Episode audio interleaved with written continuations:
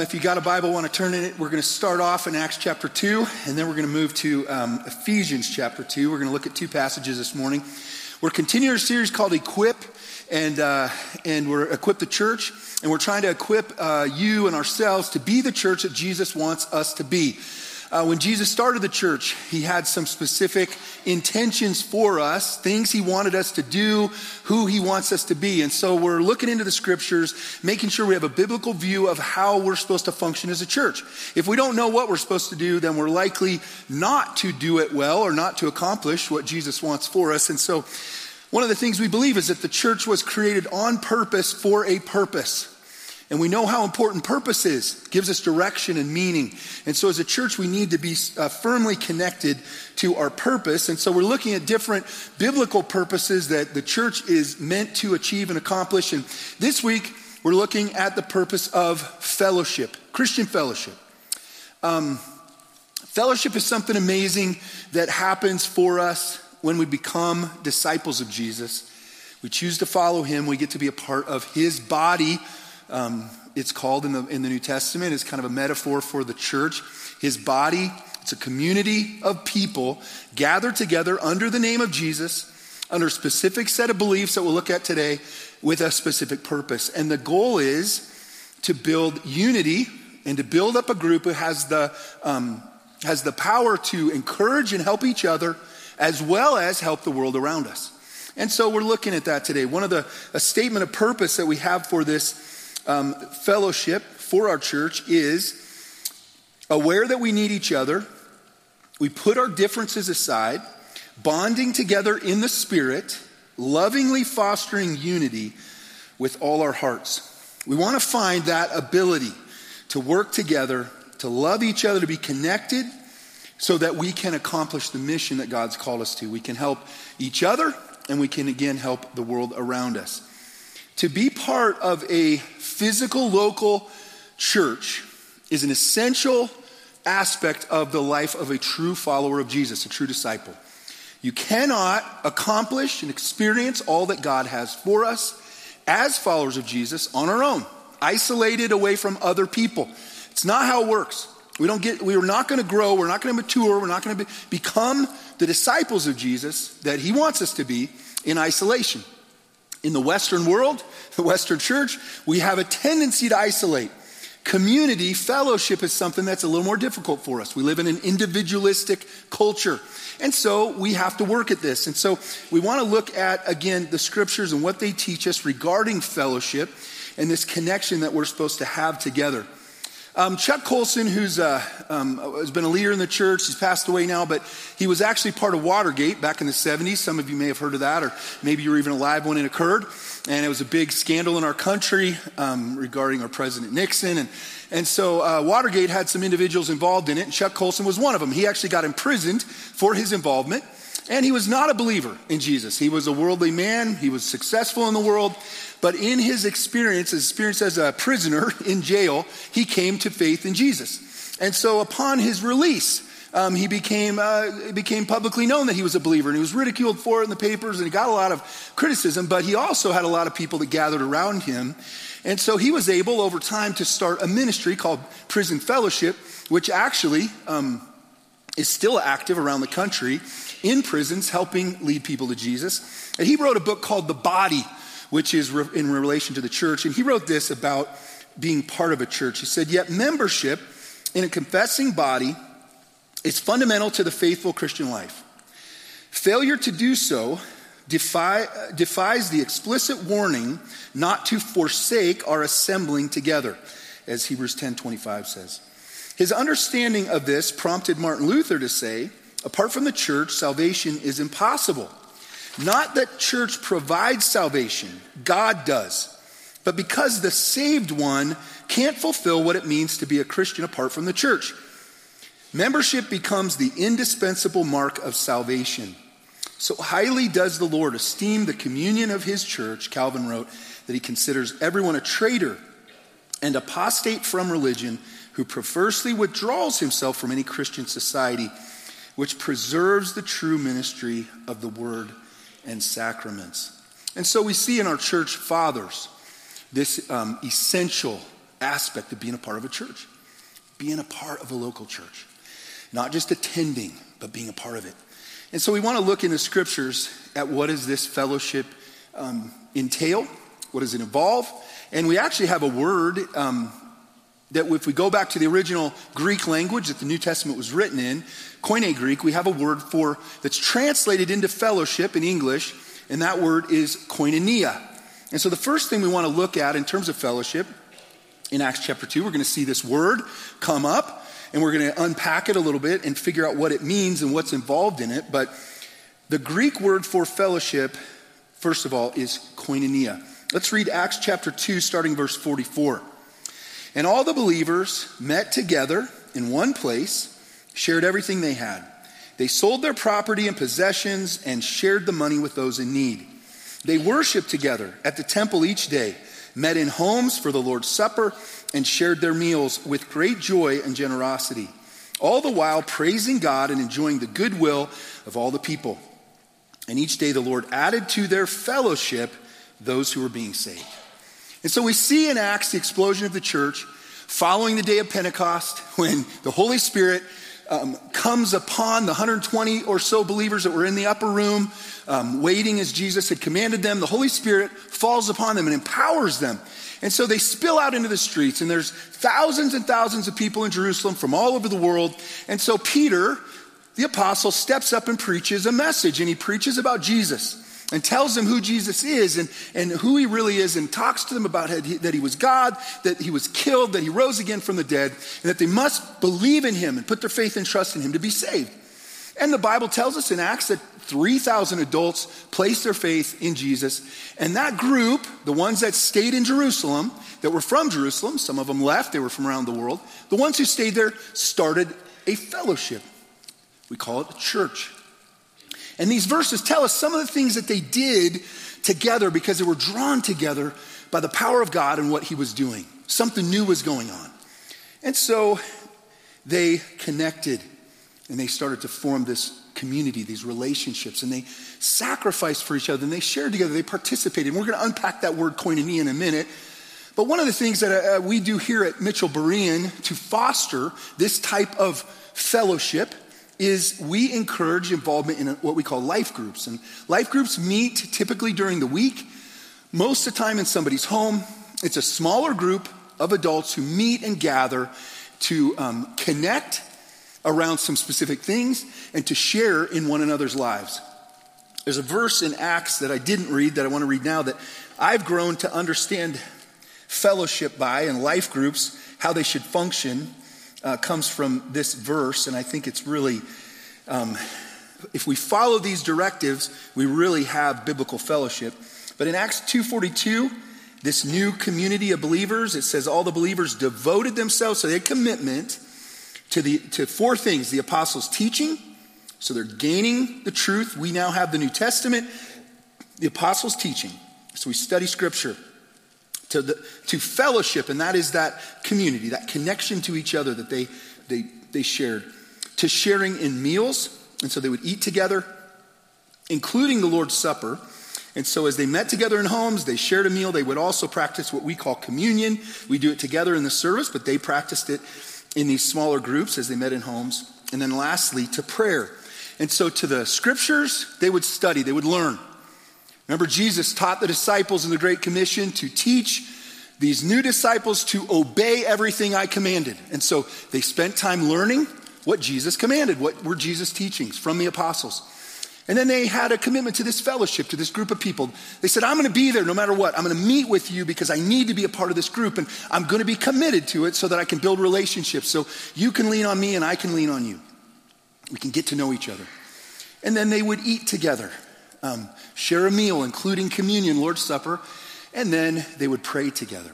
And so those it's a great prescription for a great life group because it provides that connection, that environment where you're going to grow together spiritually. You can begin to carry each other's burdens and pray for each other and know what's going on in each other's lives. We all need this kind of support. Without Christian fellowship, when we are in isolation or we do our own thing, that Lone Ranger Christianity, we tend to lose our spiritual power. We don't have the power in our walk with Jesus. And so we begin to fall into maybe sin patterns, or we don't want to speak up for Jesus around others. We have weaker testimony because we're not empowered, we're not encouraged. It's kind of like that illustration of a fire. If you have a fire, and uh, we've got a fireplace at home, and I'll build a fire and it'll develop these red coals that are super hot, right? And that fire will warm our house, and sometimes gets it too warm, right? But, um, but it's very powerful. But if I take one of those coals out of that fire and I set it on the hearth, it doesn't take very long before that coal has gone out. And the same thing is true for us as Christians. We need to be around other believers. That's how we gain encouragement. That's how we gain that spiritual power so that we can be those individuals that in the world we live in today can speak up for Jesus. And that's what we need to be. And so we, we find this fellowship. We have um, Joe Blanky, who's one of our elders, has a great testimonial story, him and his wife, about the, the power of being in a life group to help them get through difficult situation, a health crisis. Sometimes we can't see the future. We don't know what's coming. We think everything's great, everything's fine. And then we go through something that really shakes our world, and without any support, we're kind of weakened in it. And so, again, the need for fellowship is really strong. Um, we struggle to open up to kind of get real with people. We're scared that somebody's going to misuse that. They'll gossip against us. They'll, you know, all those fears that we have. And I know we've experienced some of that at times. So we need healthy groups that build trust, that can be open, can share with each other. Groups that are really revolve around the scriptures and the Holy Spirit and His presence. And so we're building real love and concern for each other. Koinonia. The word for fellowship, what does it involve? How do we define it? Well, there's some words that help to define this word. You do a word study in the Bible. It's a study of a word throughout scripture, and you can find the definition of the word by doing that. There's resources you can, you can get to help you do word studies. And so the word koinonia, do a little word study on that. And there's some words that come out of that that are descriptive of it that help us understand it. The first word in English to help us understand this Greek word is contribution. Make a contribution. To be a part of a fellowship, Christian fellowship, is to make a contribution, it's to contribute to it. And so I'm bringing something to this group. I'm going to add, I'm going to give. We have lots of ways to do that. In the early church, we see that they would sell something and they would bring money to the group to help provide, right? To help um, give. By the way, I can't tell you a more wonderful sound in church than a baby crying. Can I get an amen? Yeah. It's the best. I can talk loud, so I can talk louder, but I love it. Okay, so here's the thing I want to contribute. And so God doesn't ask us to contribute more than we have. He doesn't ask us to give it all in the sense of, you know, financially contributing to a church. But when we contribute financially to church, we're able to do things together. We're able to make a difference in the community. We can have leadership that can help provide the ministry and support what's happening. There's a lot of good things that happen when we contribute financially. We don't talk a lot about it here at the church. We don't even pass a plate to take an offering. We have boxes in the back. A lot of our um, people that uh, give to the church give online now. Um, but I want to encourage you that to give financially is a part of what it means to be a part of a church. The Old Testament taught a tithe, which is 10%. In the New Testament, there's more of a heart of giving and a desire to give. Give out of a cheerful heart and give because you want to, not out of compulsion or because it's a duty. And so we don't, that's part of the reason we do it the way we do. We don't want anybody to think that in order to come to church hour, you got to pay. That's not how it works. But contributing financially is part of being a part of a local church. Now, again, like I said, we're not asking you to give everything you have. That's a Jesus thing. That's between you and God. But as a church, we say give, a, give out of what you have and give what you can. There's a story told about this idea of contributing and uh, kind of helps illustrate what we're talking about here. There was a hog and a hen that were sharing the same barnyard. They heard about the church's program to feed the hungry. And so the hog and the hen discussed how they could get involved, how they could help. The hen said, I've got it.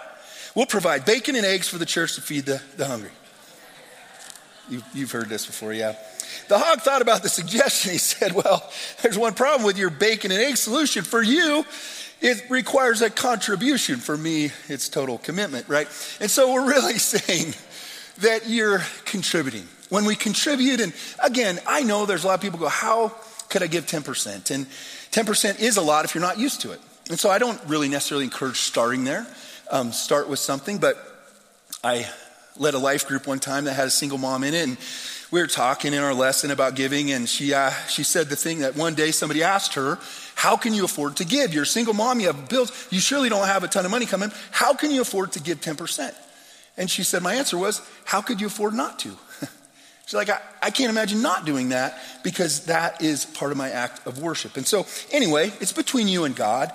But participation, or excuse me, contribution is a part of what the word koinonia means and to be a part of Christian fellowship.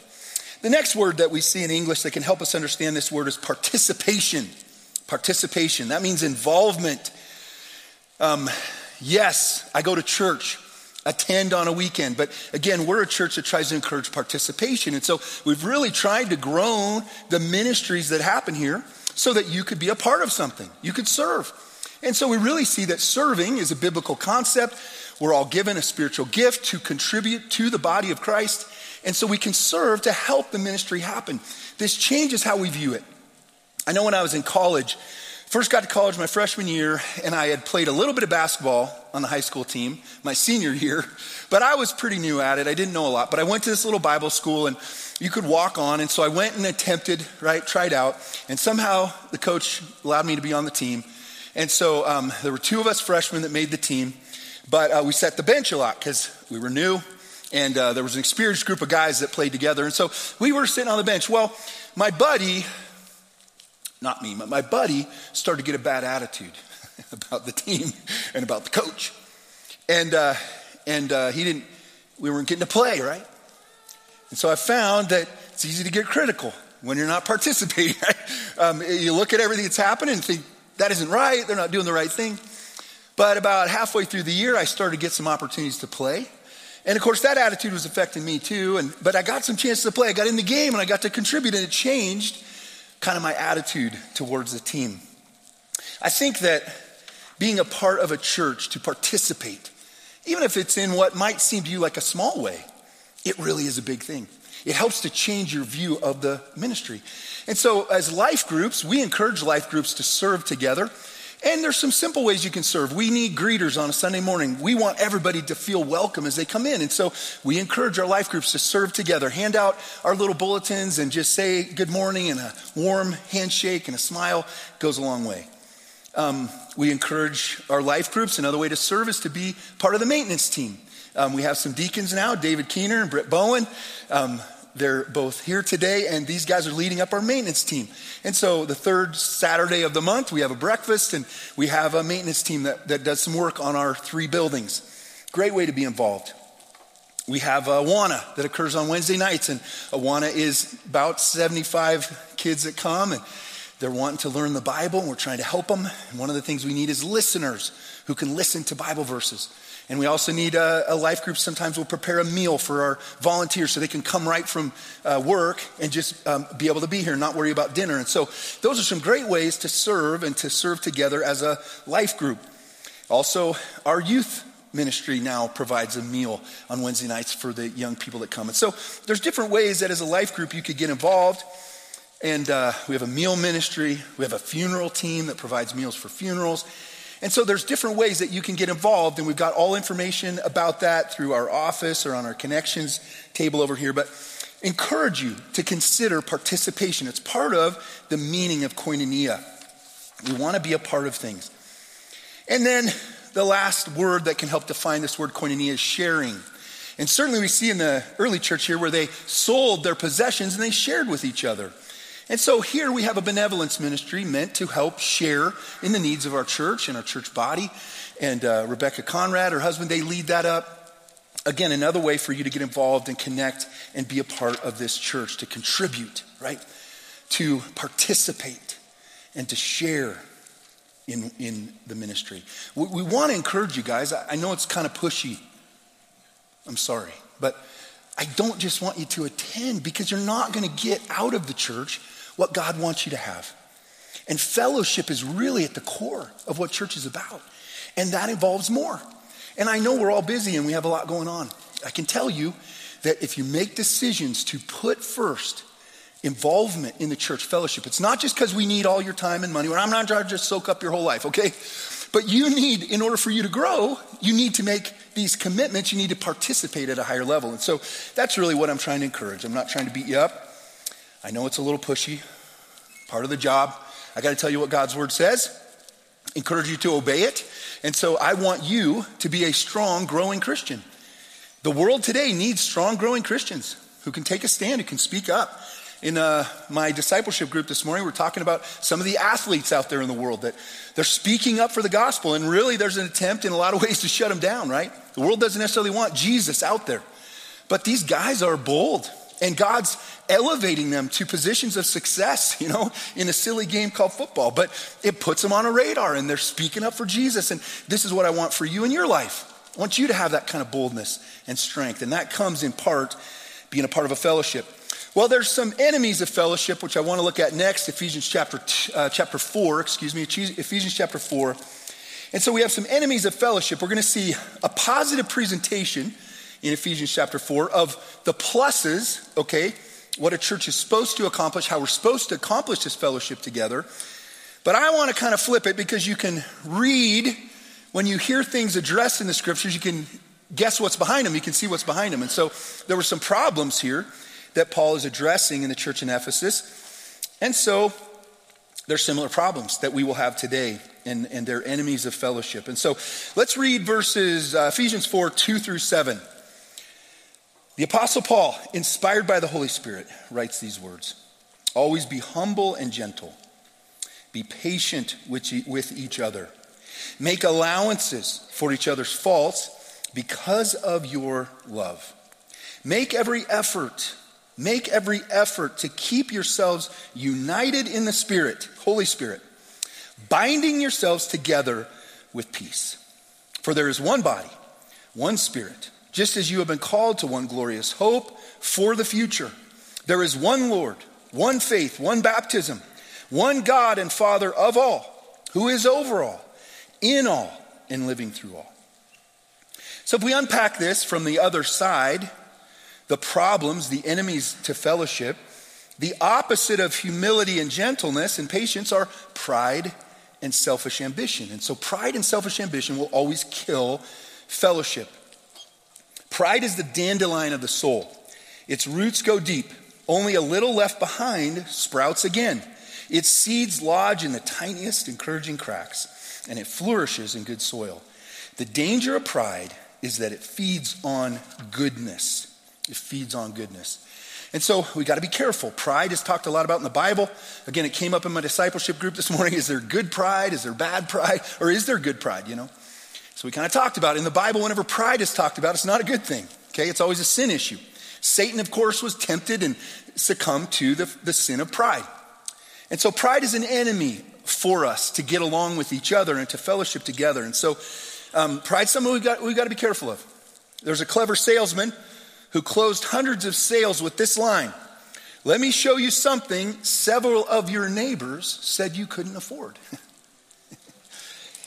okay, Pride is something that plays on us, and it, it can be played to us, and it plays on good things. And so James 3:16 says, For wherever there is jealousy and selfish ambition, you will find discord and evil of every kind. So again, it brings conflict into our group, bring conflict to us. And so the antidotes of pride and selfish ambition, again, are listed here in Ephesians 4, and they are humility and gentleness. Humility and gentleness. Henry Ford said, coming together is a beginning, staying together is progress, working together is success. The second enemy of koinonia fellowship is a judgmental, critical spirit towards each other that kills fellowship. Um, critique is essential for improvement. We all need critique, okay? We need um, positive critique, right? In other words, constructive criticism is what I like to call it. But it's that idea that, hey, the desires for improvement.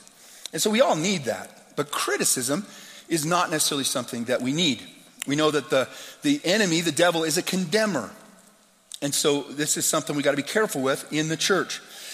Um, we can find positive ways to deal with it. We're all going to face criticism. And so, of course, we want to consider it. Is there something there? And then, if there is, make the appropriate changes.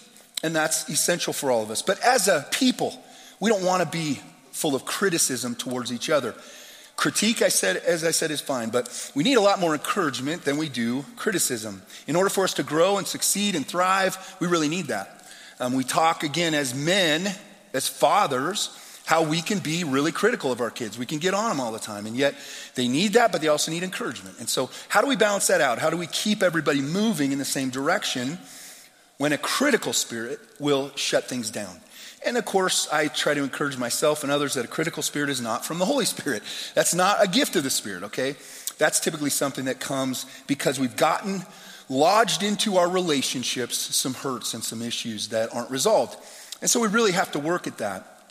Again, the antidote for harsh, judgmental, critical culture that can happen is love, which Ephesians, Paul's talking about here. And love leads to patience and grace that we show to each other. And we make allowances for each other's faults. I want to tell you that allowances, making allowances for each other's faults, is incredibly difficult. It acknowledges something very important that I have faults and you have faults. I mean, You've probably been around here long enough. I've been around here long enough. How do you know? How many of you know that I have faults? yeah, that's an easy one. Okay, I do. How many of you know you have faults too? Right? Okay, so we all have faults. And Paul acknowledges it. Faults aren't good, they're problems, they're issues, they're negative. They're areas of where we're not sufficient, we're deficient. And so part of getting along is acknowledging that we have faults. Being able to look each other in the eye and say, listen, I'm not making excuses for myself. I don't want to stay where I'm at, right? But I do have faults. And so I'm going to show grace and love to you while you do the same for me. And this is what allows relationships to continue. I know I do a bit of marriage counseling, and a lot of times in a marriage, the issues that we're trying to deal with that are on the surface aren't really the issues. There's underlying things that go deeper. And most of the time, there's some unforgiveness, unresolved hurt. That leads to resentment.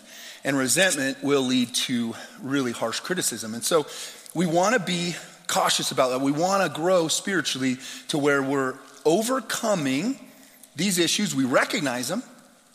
All of us can get really critical. We're all critics we are. I mean, we go through life and we critique a lot of things, and that's part of life. It's not all bad. But there's a tipping point where it becomes destructive. And so, again, koinonia fellowship, Paul says, listen, here's how you work together. This is how you maintain fellowship and keep it going in the right direction. Um, patience, grace, and overlooking. Making allowance, right? Making allowance means I made room for you to not be perfect. I made room for you to have faults. Um, the third enemy that we can see in this passage on the converse side of it is conflict. Conflict also kills fellowship. So, getting in fights with others, again, without resolving them, kills fellowship. It kills that connection, that relationship that I have with somebody that's deeper. I can have a surface relationship with you, but to have a deeper relationship, I've got to be able to make peace. Um, I've got to be a peacemaker. And Jesus talks about this in Matthew 5, Sermon on the Mount. He preaches about blessed are the peacemakers, people that can make peace. Now, peacemakers are not avoiding conflict. That tends to be peacekeepers. they avoid conflict. But peacemakers really engage conflict, but the outcome needs to be peace. And that leads to unity. And of course, in Ephesians here, we bind ourselves together with peace. It's the cords, it's the rope that ties us together. It keeps us together when we have a tendency to drift apart. And so peace has to be what we fight for, what we work towards, and what we're, we're unwilling to accept anything less than peace. And so we're willing to, uh, again, to work towards that um, with an unrelenting effort. Growing followers of Jesus are not going to be fighting with people all the time. You guys know I've used this illustration before, but if you go out, start your day Monday morning, and the first person you encounter is a jerk, it's pretty likely they're a jerk. But if you go throughout your whole day and everybody you meet's a jerk, you're probably the jerk. Right? Do you get it? Listen, it's tough. We can have bad days too. I do too. But we're trying to work to this place of unity, and I'm trying to um, recognize that in and of myself, I need to be a peacemaker and work towards peace. Again, a growing follower of Jesus doesn't have conflict all around them, but they are able to achieve peace. The antidote, again, for working uh, is working for unity, which is fostered by peace through the bond that the Holy Spirit creates in us. I don't know if you've done this. My wife will do it sometimes. We go on a trip or traveling somewhere and she sees somebody in a store or we interact with somebody, have a conversation. She goes, I think they're a Christian. I'm like, okay. And then pretty soon we're in a conversation with them and she's finding out they are a Christian and, and we're talking.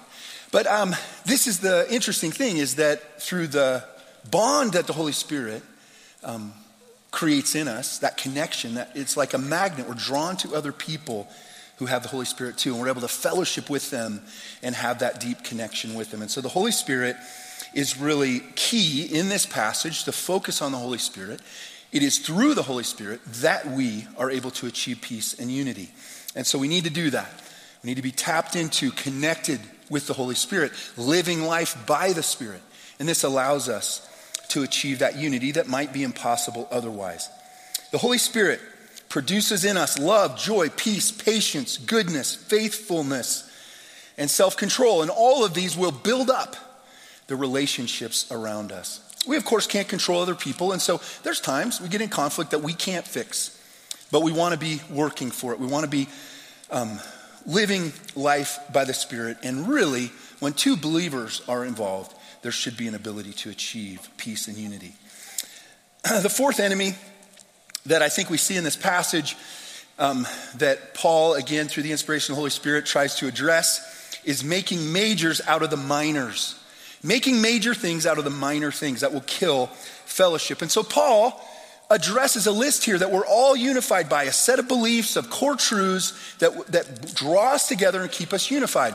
Much of the New Testament is dealt with dealing with people that have drifted out of these core beliefs. And so they have heresy that is brought into the church, and a lot of the New Testament writers are dealing with that. And so that's a serious issue.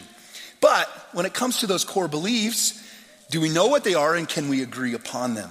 really what does it take to be a Christian? And there's different lists that you can find. The Berean Fellowship has a doctrinal statement that's pretty simple and pretty clear, pretty basic. But Paul has a list here that's basically the same thing the majors of our faith. And he says, first of all, there's one church or body of Christ, right? The Holy Spirit binds us together. But he says there's one hope of the second return. That's the resurrection of the body to eternity with God. One Lord or Savior, that is Jesus Christ. One faith. That is one way to salvation through faith in Jesus. There's one baptism. It's water baptism in the name of the Father, Son, and the Holy Spirit. One God who is sovereign and supreme over all. These core truths are what allow us to connect, right? And the rest of the things, we have opinions, we have viewpoints. We want to be careful we don't make those things into the major things that will determine whether or not we can have fellowship with somebody based on those things. They're just secondary. And so we got to be careful of that. And I know in our culture we have secondary issues that are very important. And so every church has their set of core issues. But this is an example that Paul gave to the church in Ephesus that would unite them. We don't want to make major things out of the minors. And that's been a battle for the church over 2,000 years. Part of connecting to a church, identifying yourself with it, is to be a part of it. Koinonia that fellowship that I want you to have, that Jesus wants you to have, He created the church so you could have. I wonder if maybe this year you'd take some steps, some extra steps to experience that kind of fellowship. It's not going to be easy. The enemy will battle against you because he doesn't want you to experience that. It kind of keeps you where you're at in your walk with Jesus. But if you'll take a step, if you'll risk and try some relationships, right? Be around some other people, you might find God really blesses that and you experience something so wonderful you couldn't imagine it. And that's really what's possible in and through Jesus. Um, in a church that we served in previous, we had a life group that we started, and there was, this, there was a gal that joined it, and her husband wasn't following the Lord, and so she just came by herself. Her name was Cindy, and she was there very regular, very faithful, and pretty soon her sister started coming, and we started getting to know the family a little bit. Her mom lived out east, and pretty soon she'd visit and come, and we just got to know her, and she became a part of our group and built relationships. And my wife got to know her a lot, and she just, with some of the ladies in the group, really built that connection and started, you know, studying scripture and praying for each other, just encouraging each other. And she was growing. She got baptized as a follower of Jesus and really made that commitment to Christ. And then, um, about a year in, she got a cancer diagnosis. And it was really tough. And over time, of course, we prayed for her and we supported her. Husband it was a difficult relationship. And, but we were there for him. We just continued to try to support her in the hospital with her all the way through it. And, uh, and, and um, you know, as a result of that, she passed away.